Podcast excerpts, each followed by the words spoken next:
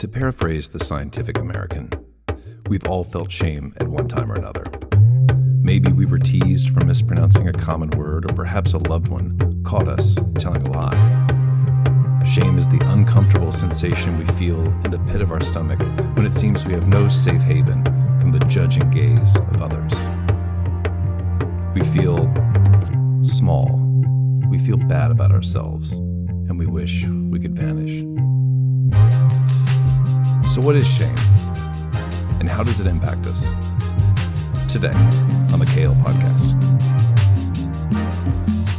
Hey, everybody, welcome back to the KL Podcast. As always, we're glad to have you back here with us today. And we're going to follow that thread on the conversation we started last week about embarrassment. We're going to take it up a notch. We're going to get a little darker per our 2021 theme. our year two theme, I guess it is. And we're gonna uh, we're gonna talk about shame. And you know, we did joke around a lot in the last episode, uh, you know, about some of the funnier moments of embarrassment. Uh, shame is not as funny. No, it's not. There's not there's not a lot to laugh about on this one. And um and I actually, you know, to be honest, guys, had a kind of a hard time connecting with a lot of the topics on this. It was just incredibly fascinating and I loved it intellectually. But personally, I was really having a hard time connecting with it. Where were you guys at on this? Oh, don't worry. Josh and I are full of shame. So we'll, we'll carry you. yeah, I'm, I'm, juggling those two balls called uh, guilt and shame. And so, yeah, I kind of feel like I enter shame and then quickly move to guilt. Uh, I don't I don't know why that is. Uh, I'm interested to you know to hear your all's perspective on this. Talk more about it. Maybe come out with a bit more perspective whenever we're done here. So this yeah. is going to be as much for me as it is for anybody else. No worries at all. We have shame to spare. You know?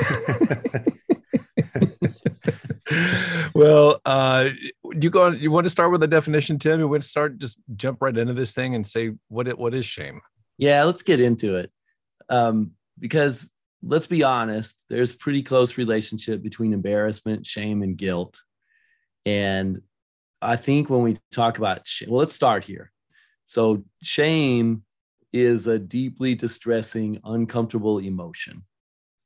And typically arises when we feel like we've made a mistake, but we'll revisit that later on. I don't think it's always when we've made a mistake, but typically. Right. Um, but in contrast to guilt, it involves feelings of inadequacy, negative self evaluation, and self-consciousness in response to our error or you know how we're feeling. So i think the best way to kind of differentiate guilt from shame is guilt is remorse for something that you did and shame is basically an indictment of who you are as a person. So it's a very harmful emotion but it's not just I did something bad, it's I am bad. Right. And it's incredibly dangerous for our sense of self worth and our productivity. And before we get too far down the road, you know, I think it's worth mentioning that Brene Brown certainly has heavy influence on this episode and the next episode, which will be on empathy. Um, anyone who's familiar with her certainly knows that shame and empathy are topics that she speaks about, you know, as a whole. Um, so we're going to break it up into two episodes. And we felt like embarrassment was a good ramp into that. Um, so that's where we are. Yeah. So if if embarrassment is the ramp, then shame is like the free fall. You know, now that you're up in the air, yeah. how, how does it go from embarrassment to shame? Like, what's the big difference between those two? Well, you know the the primary piece that i continually read and i'm not sure if i 100% believe in this but i think it mostly encapsulates the difference so i'll go ahead and use it is that you know although embarrassment involves something that you did or an error shame t- sometimes or oftentimes revolves around something that could be perceived as morally wrong. Yeah. Okay. So it's it's not just a mistake it's kind of like you've broken a law of nature. But once again, I don't necessarily think that's all the time. We're speaking at a high level here, and uh, I don't think that is all the time. Yeah, I'd, I'd agree with a lot of that, Tim. What you said there. I know I identify just in the environment and the household that I grew up in. And we'll we'll dig into that a little bit later, unpack that a little bit more. But when you talk about it being associated to a moral issue about you know whether it's doing something bad or you are bad, right, or being bad. Um, you, you know, we, again, we'll talk to that a little bit later. But you know, carrying that, or if that's ingrained in you early, I mean, it's easy to carry that throughout your adulthood let's get into that now. Don't you think we should? I mean, let's talk about where it comes from because you're talking about you know it starts at home when you're a kid and the way you're raised maybe it's maybe it's you know the in the environment you're raised in beyond just your family the the culture the neighborhood the schools. I mean is that is that is that where this begins? I think our upbringing certainly can influence our relationship with shame. So it can make us more apt to feel shame. I you know i think it's important to say even though henry doesn't understand it. Most people experience shame, and I actually think Henry has too. He's just having a hard time finding it. Uh, but you know, most people experience shame regardless of who their parents were right. or how they were brought up. I just think it. I think our childhood can influence how deeply and how often we feel shame. I think it's important to say that. Yeah, I, I, I and you're right, Tim. I, I mean, I, it's not that I don't feel or haven't experienced shame. I'm just having a hard time. Right. And, and maybe, maybe it's, you know, maybe it, it is actually because of some of these, some of these byproducts of shame that create bigger issues. The fact that shame is something that people are less likely to want to expose about themselves as opposed to an embarrassment, which typically feels a little bit lighter. Shame feels a little bit heavier, even though like you said, it may be morally reprehensible. It may not be. And you know, it's it's all a matter of how you're responding to the moment, the thing that impacted you that created this feeling. It, yeah. to me, it's it sounds almost like the difference between a parent saying, "I expect more from you," and "You're not good enough." Right. Exactly. Yeah, yeah. So, I mean, they mentioned culture, they mentioned families, and they mentioned traumatic events and you know i think culture and families maybe go together just a little bit but the example that we read about said if you were shamed as a child for crying or expressing emotion then as an adult if you cry or express emotion then it could really make you feel shame um, that's yeah. like sort of one quick example but i think it's a good one and then you know in regards to trauma they kind of you know some of the material jumped all over the place a little bit but if there's a traumatic event and you somehow felt responsible for the incident then you could carry shame for a really long time so right, i think right. maybe chronic shame although those words i didn't read those words but if you just have these really deep long lasting feelings they could possibly come from culture family or or a traumatic event. Yeah, you know, I kind of alluded to it earlier, but you know, talking about families and upbringing, you know, one of the things that I can remember, in you know, not exact instances, but verbiage like good people do this, right? And bad people do this, right? And mm. and that's not true, right? Because good and bad people do both of those things throughout their life, right? And it's just yeah. part of being human. But when things are defined that way, it's easy to carry guilt or I mean shame whenever you fall into that bad bucket, right, or activity. Um, and so, you know, again, when you carry that growing up and then become an adult, it's it's super easy to just it, it, it travels with you, right? And it's reading through this. I mean, it's something that I've experienced before, but reading through it really solidified it for me.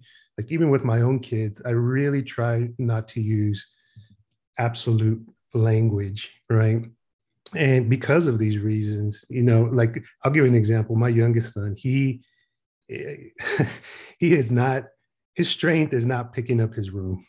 You know what i mean? Even if, well, if i'll tell him in the morning hey you got to straighten up your room he's going to get distracted within 30 seconds. He's going to do something else and i need to remind him right? And if i get to the end of my rope and i'm upset i'll say something like you always x y and z right? And you always x y and z. And like I need to stop that verbiage. And I catch myself most of the time because I don't want that to become a definition in his head, right? I don't want him to identify himself as always this or only that. And so yeah, that, that's something I've had to work on. Yeah, I yeah. feel like uh, you know you're talking about traumatic events from, from, growing up. It makes me think about, and we probably know people who are in this position, but I think more often than not, this feels like a Hollywood version of kids whose parents divorced, and the kids feel like, was it my fault? Did I do something wrong? Is that why the parents divorced? And that's one that um, I think it's I think it's a little more common now. Divorce is more common now than it was maybe whenever we were kids. But um, uh, that's one I, th- I think that people can carry around some shame that people can carry around with them throughout their life. Well, yeah, and it, you know the other side of that coin, I think there's a lot of parents roaming the countryside who feel shame about some wrong turn that their kids took. You know, not necessarily. You know, I'm not talking about elementary age kids, but adult kids. I think it's very natural for a parent to deeply feel that and wonder. Right if they were somehow responsible for you know where their child ended up and not necessarily but the feeling is still the same I do um, love that image though. Parents roaming the countryside. they're out there, man. Look out. Look out for these ashamed parents. Littered across the landscape. They're looking for shameful parents. oh my God. Let's talk for a second about, you know, Josh kind of started heading in that direction. But how does shame manifest itself? You know, one of the most powerful pieces that I read as we prepared for this was that shame is a self perpetuating phenomenon. When we're in shame, it's hard to extract ourselves from it, both in the moment and within a larger lifelong pattern of feeling unlovable, unworthy, or defective. But what does that look like? You know, I think there's external shame and there's internal shame. Let's talk about external shame for a second and how it impacts us. Yeah, you know, I would say for me, Tim, it's we we saw a list of things there, right? And and I checked the box on a few of those for sure. Um, and, and you know, for me, generally, it's going to look like anger or blame. Um, and that's just me personally, right? And I've seen that a lot in others. Um, you know, one of the other quotes they they talked about whenever harboring shame, and I thought it was really good. It says it's a soul eating emotion, and I've I've found myself in that space, right? When there's a particular thing that I've just carried with me, and and if I step outside of myself and I'm looking at it and, and thinking about it, it man, it, it eats you up for sure, and it it it shapes into who you are. But that that's how I've seen it for me personally, right? Is uh, in in those two areas, but. Uh, I mean, there's there's a lot more where it comes into play. Yeah, when I was reading those external examples, Josh, it reminded me of several episodes ago when you said hurt people hurt people. Yeah. Because you know, you feel shame and then you know, you blame other people, you feel angry, you know, shaming others which is nothing to joke about, but you know, that's almost become a bit cliche uh, because a lot of times, anytime someone doesn't agree with you, you know, what we say now is they're shaming me. Um, and I don't think that's an accurate portrayal of the word, but it is very harmful to shame others uh, for something they're doing, but also controlling behavior as well. But I'll tell you, I connected a lot more to a, the internal examples. Yeah. Because when I personally feel shame, I get very perfectionist. I want every single piece to be in place. And I also withdraw. Yeah. I want to be in isolation. I don't want anybody to talk to me, which is the opposite of what you should do. We'll get to that in a few minutes. But my reaction to shame is put me in a room and lock the door, no talkie. I don't want to have communication with anybody. The ways that I identify with the internal shame are addiction and feelings of worthlessness. And those two things become self perpetuating, where you, yeah. you know, you kind of go down this road of eating too much, drinking too much, buying too much and then feeling bad about yourself for doing those and that creates more shame that then puts you right back at the top of that cycle all over again. And that's where yeah. that you know that's an example of, i mean me being embarrassed i don't have that kind of response when i'm embarrassed but i can see how i probably felt ashamed of myself and had a much heavier much more dangerous even response to those feelings. Yeah. And it's uh, i mean you make such a great point henry because it is a downward spiral. There's a trigger that sets the whole thing off that we feel shame about and then just as you said, we, you know, sometimes we engage in shameful behavior as a response to the shame. And then we feel shame about right. that behavior.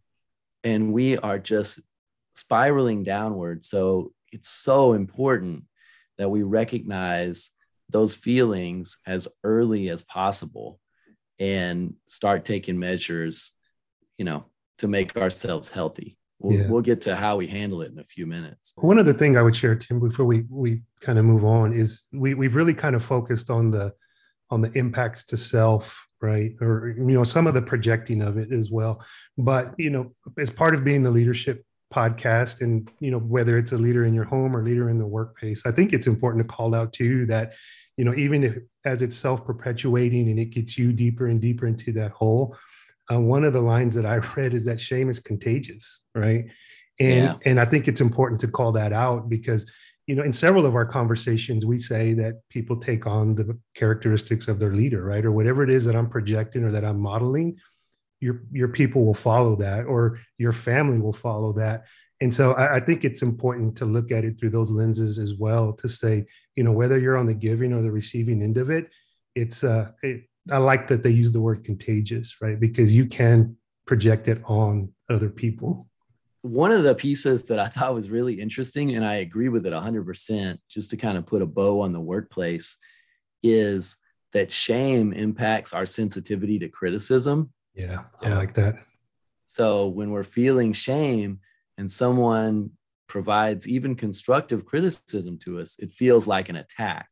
Mm-hmm. And on the other side of the coin, as a leader, it affects our ability to provide criticism because we're more likely to actually attack someone.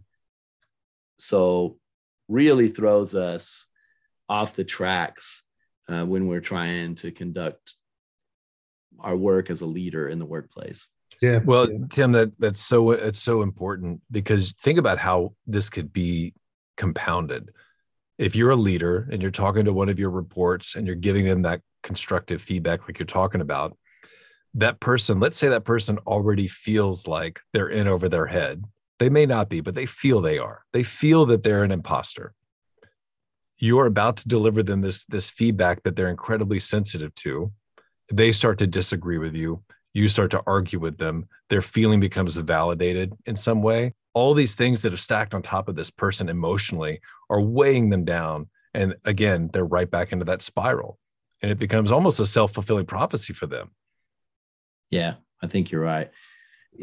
I'll tell you a really interesting piece of this and i could identify with it and i hate that i could but it's true is that shame rears its head when you least expect it and that is when things are going good good yeah that was ah, oh, then, what do you tell me so, what you mean by that well for a while there as we were preparing for this, I was thinking, well, certainly I've felt shame sometimes from for my behavior, but I don't think I'm harboring deep shame just on the regular. I don't think my shame meter is revved up just as I go through life. And then I read this piece that said that said when things are going well, either in a relationship or in life, if you're harboring shame a natural feeling is I don't deserve this. And things are going to go bad because they can't stay good forever. And I feel that sometimes. I have That's like such a when I when I'm in a good state of life, I always tell myself things could change. Things could change. It's it's only temporary. and I can't I have a hard time living in the moment and appreciating man, things are so good right now because I almost feel superstitious about it. Like I can't acknowledge that things are good because the universe will punish me for that. if I say things are good, I have to act like I am fully aware things could go terrible at any moment. And as long as I acknowledge that, then the universe will be kind to me. But right. it's so strange that they said that because, man, I feel that. And I hate that I feel that, but I do. I do. There you go. I'm gonna I'm gonna have to dig into that, Tim, for myself, honestly, because I I really do identify with that also. Um, and I need to find out now if that's a product of shame or, or, or guilt. But when when life is at its peaks, I, I, don't allow myself to go there emotionally. And that's yeah. the that's the dialogue I go through as well. Is like, it's not going to stay here. You know life is in the middle i always tell myself. So there's no reason yeah. to spike there's no reason to dip on the flip side of that right? So anyhow I, I need to dig into that for myself. Yeah it's it's negative self-talk is what it is josh which yeah. is a key characteristic of shame. I mean negative self-talk is like yeah. bullet point number one. If you are feeling shame you have negative self-talk. And it's self-doubt that you can maintain this. You know it's almost like oh man somehow I ended up in this position. I'm certainly not worthy, but I ended up in this position of happiness. Um, Self sabotage is also another characteristic, which fortunately I've knock on wood been able to stay away from that. there you go. There you go. But you, you, you know, know, you just got to think, Josh. The, the you know one of the things that I was thinking since you identify with this there's people out there i feel like who are able to appreciate that high point and that happiness yeah. and then they grab the peak and they build on it to take it even to the next level. and that's not me yeah. because you just said, you, you just said life is ups and downs it's ups and downs. So and yeah. i said peak. And so that would imply that we feel like there's a top and there's a bottom. Right. not like there's an infinite top, you know, like we could just keep going. It could get better and better and better. We're like, no, no, yeah. we're at the top of the radar, which means we will head down shortly. Yeah. And that's such an interesting mindset, man. It is. It is because if I think about other aspects of my life, I've all I even use the verbiage. I need to reestablish my baseline, right? Whether it's career wise, career wise, or pay wise. I'm like, hey, I need to take this step because it reestablishes my baseline. But I guess I should do that with my overall life, right? Yeah. But hey, Tim, really quick, you, you talked about, you know, negative self-talk, which is a real thing. And, and I got to tell you, when I was reading through that, I, I got a little bit emotional even. And I linked it back to what I was talking about, the way I, I address my kids, right? And not using absolutes yeah. of, you know, you always do this, right? Or it's always this or never this, right? And when I when we were reading through that and I put that negative self talk through their heads, right? Because of the words I've said, I was like, gosh, man, I felt like I'm, sometimes I'm just gift wrapping, gift wrapping shame for them to carry the rest of their lives. And so yeah, it's, it's real, man. You, you, you have to really, you know, go through that thought process to understand the, understand the downstream effects of what you're possibly doing, you know, intentionally or unintentionally. Yeah. It's good. Hey, Tim, you, you mentioned earlier that shame isn't always connected to something that you've done wrong. Sometimes it could be a feeling. What did you, what did you mean by that? Can you talk more about it?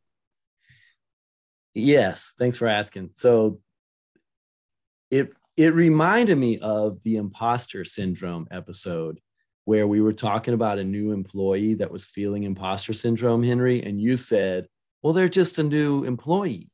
They're not an imposter." And Josh and I said, "But it's the feeling. The feeling is real." And that's what it reminded me about because I'll tell you a specific instance where I didn't do anything wrong, certainly didn't do anything morally wrong. And I felt a lot of shame. There's a sequence in my life where I interviewed for two jobs in a very tight window. And I didn't get the first one. And I took it pretty hard. Took it pretty hard. Um, I was feeling pretty bad about myself. But then the second one, I felt like I was perfect for. I was the best candidate. I knew it. And I was getting all kinds of great feedback throughout the interview process. You know, it's like a five interview process. It's getting all this great feedback. And then I did not get the job. And I felt so much shame And bear with me here because I hadn't necessarily done anything wrong, but the feelings of I am instead of I feel, I was very much a self indictment. The feelings that I had were I am not marketable, I am not desirable. And then I immediately connected that to what did I do that made me so unmarketable and so undesirable? And what was my reaction? I'll tell you what my reaction was. This is textbook, man. I identified with this a lot. My reaction was to withdraw. And specifically, I knew a lot of people at the companies that I that I was interviewing with and I didn't want to talk to them because even though I still to this day believe like I really represented myself well in those interviews and I think I did a great job and honestly in one of those one of those processes I think I was the best candidate by far. I did not want to talk to those people that I knew at that company because I felt shame that I hadn't got the job because I felt like they had identified me as somebody who's not desirable and not not a good candidate and I didn't want to face anybody. I didn't want to talk to them about it. I just completely withdrew, and that's not healthy. You got to talk about it. But that's an instance where I didn't necessarily do anything wrong, but I felt a lot of shame. But it's worth mentioning two other little pieces to that. For, so, for starters, you know, I dug around enough when I recovered, when I got back on my feet. And in both instances, the person that was hired had a long-standing previous relationship with the hiring manager you know, maybe they were a better candidate than me, maybe not, but that is what got him over the hump. And I didn't have that. So there was something in there that I hadn't known about. You know, there was an explanation. But the other thing that I thought was really interesting, because I was trying to decide when we were preparing for this where that shame specifically came from. And a lot of it came from the feedback session in the first interview process, because the leader said to me, and I hate this so much. He said, I don't want to set you up for failure by giving you this job. And that is such an awful thing to say to somebody. Yeah. I mean, for starters, I wasn't going to fail, but let's get away from that. Even if he thought I was, that's just a bad thing to say. And so, yeah. you know, I'm not sitting here trying to like, you know, let's dogpile on this guy. I'm saying we learn from that as leaders. You know, yeah. we we see great behavior. Let's let's try to you know replicate it. We see bad behavior. Oh man, let's stay away from that. Telling somebody that by awarding them a job, you would be setting them up for failure is just ugly. And you don't know that. It's a bad thing to say. Right. And that was a trigger that started that whole that whole shame spiral. Yeah, it's tough. It's it's tough to. I mean, it sounds like you've you've thought through it and you've been able to to deal with it. But uh, do you still talk to these people? Yeah, I do. I mean, they. I, and I'll tell you just that, and that's another thing we can learn from is how the people on the other side of it handled it, because I think they realized that I was in this really bad place over it. My friends, you know, not who I had interviewed with. I don't talk to them but I didn't know them. But just like a month after I hadn't, you know, I hadn't gotten the job, then my good friend at that company just sent me a text and just said, I miss you. I mean, just like that, three words defused that whole thing and brought me out.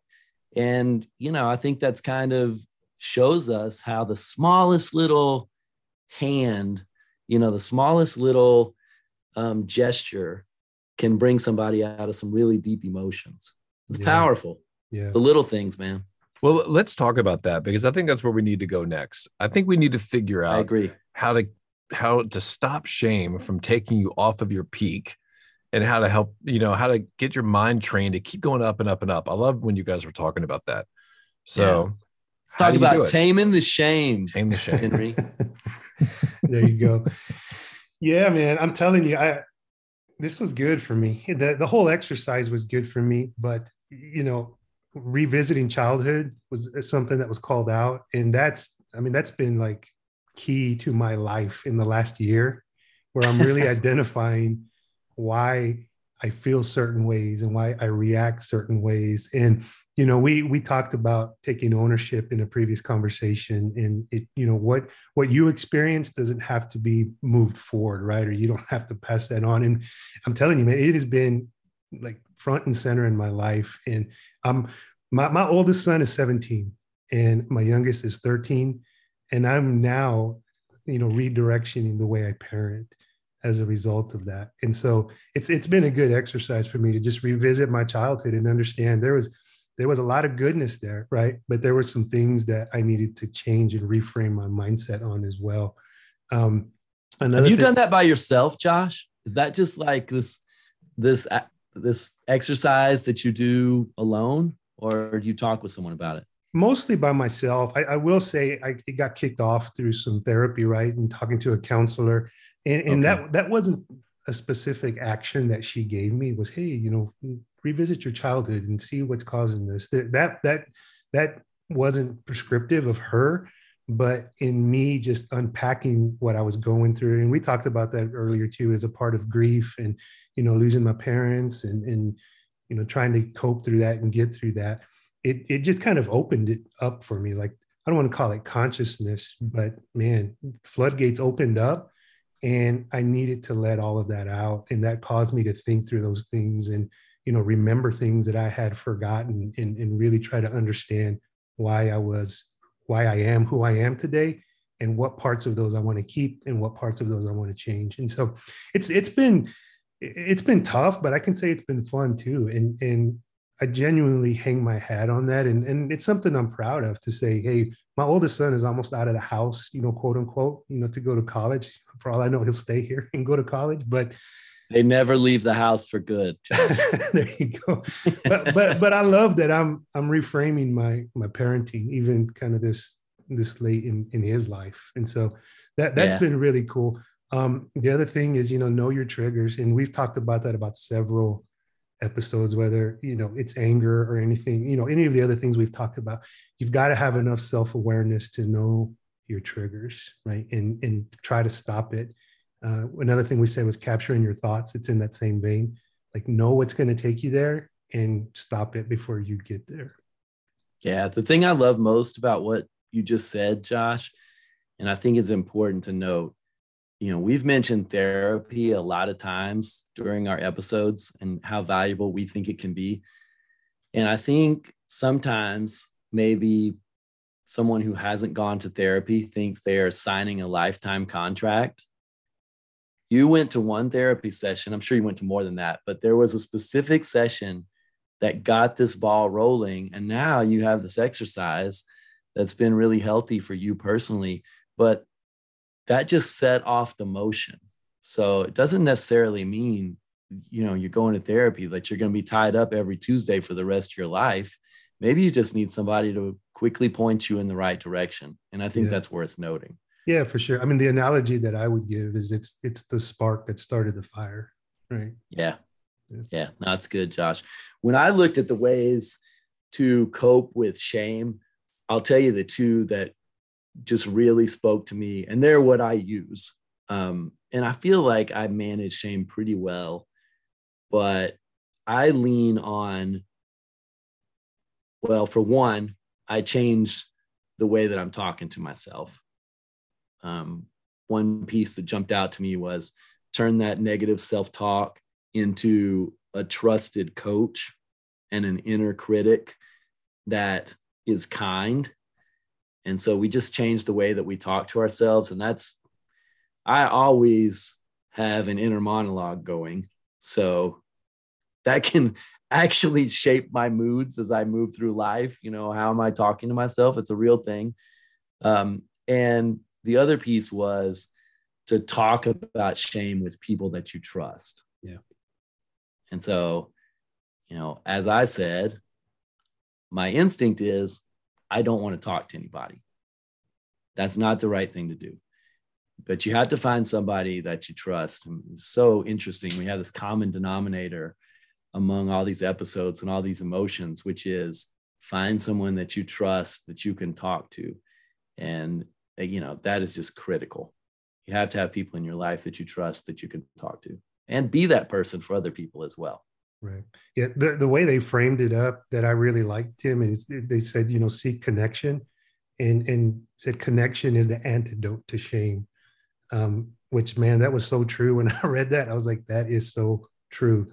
Right. I mean, when I've talked to somebody about what was shaming me, it, it, it, it just, I don't say demystifies it, but it, it lessens it, right? Because they didn't react the way I thought they were going to react, or they've brought perspective into it. Um, and then it also said that it shines a light on it. And then it, it quoted, it didn't quote, but it said, shame grows in the darkness.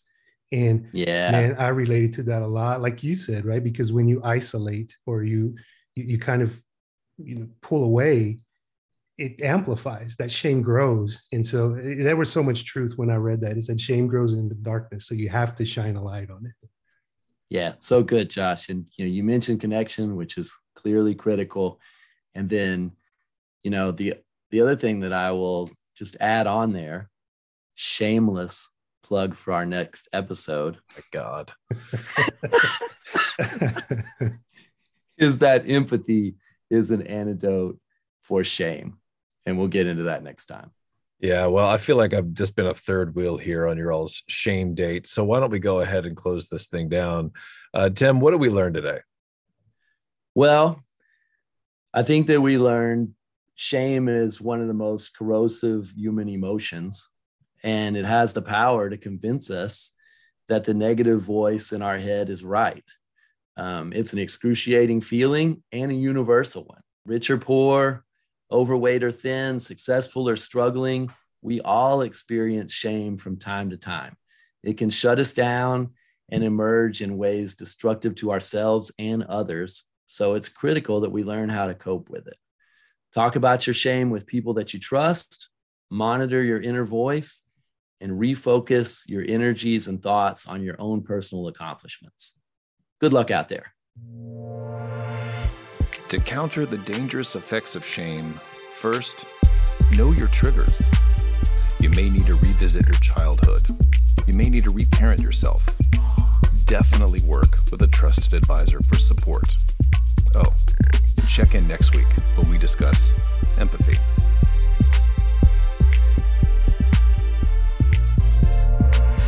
For more KL podcasts, visit kindleadershipproject.com, follow us on LinkedIn, or find us on your favorite streaming service. This podcast is an expression of the views of Kind Leadership and its team. We're always open for discussion, so find us on social media and give us your thoughts.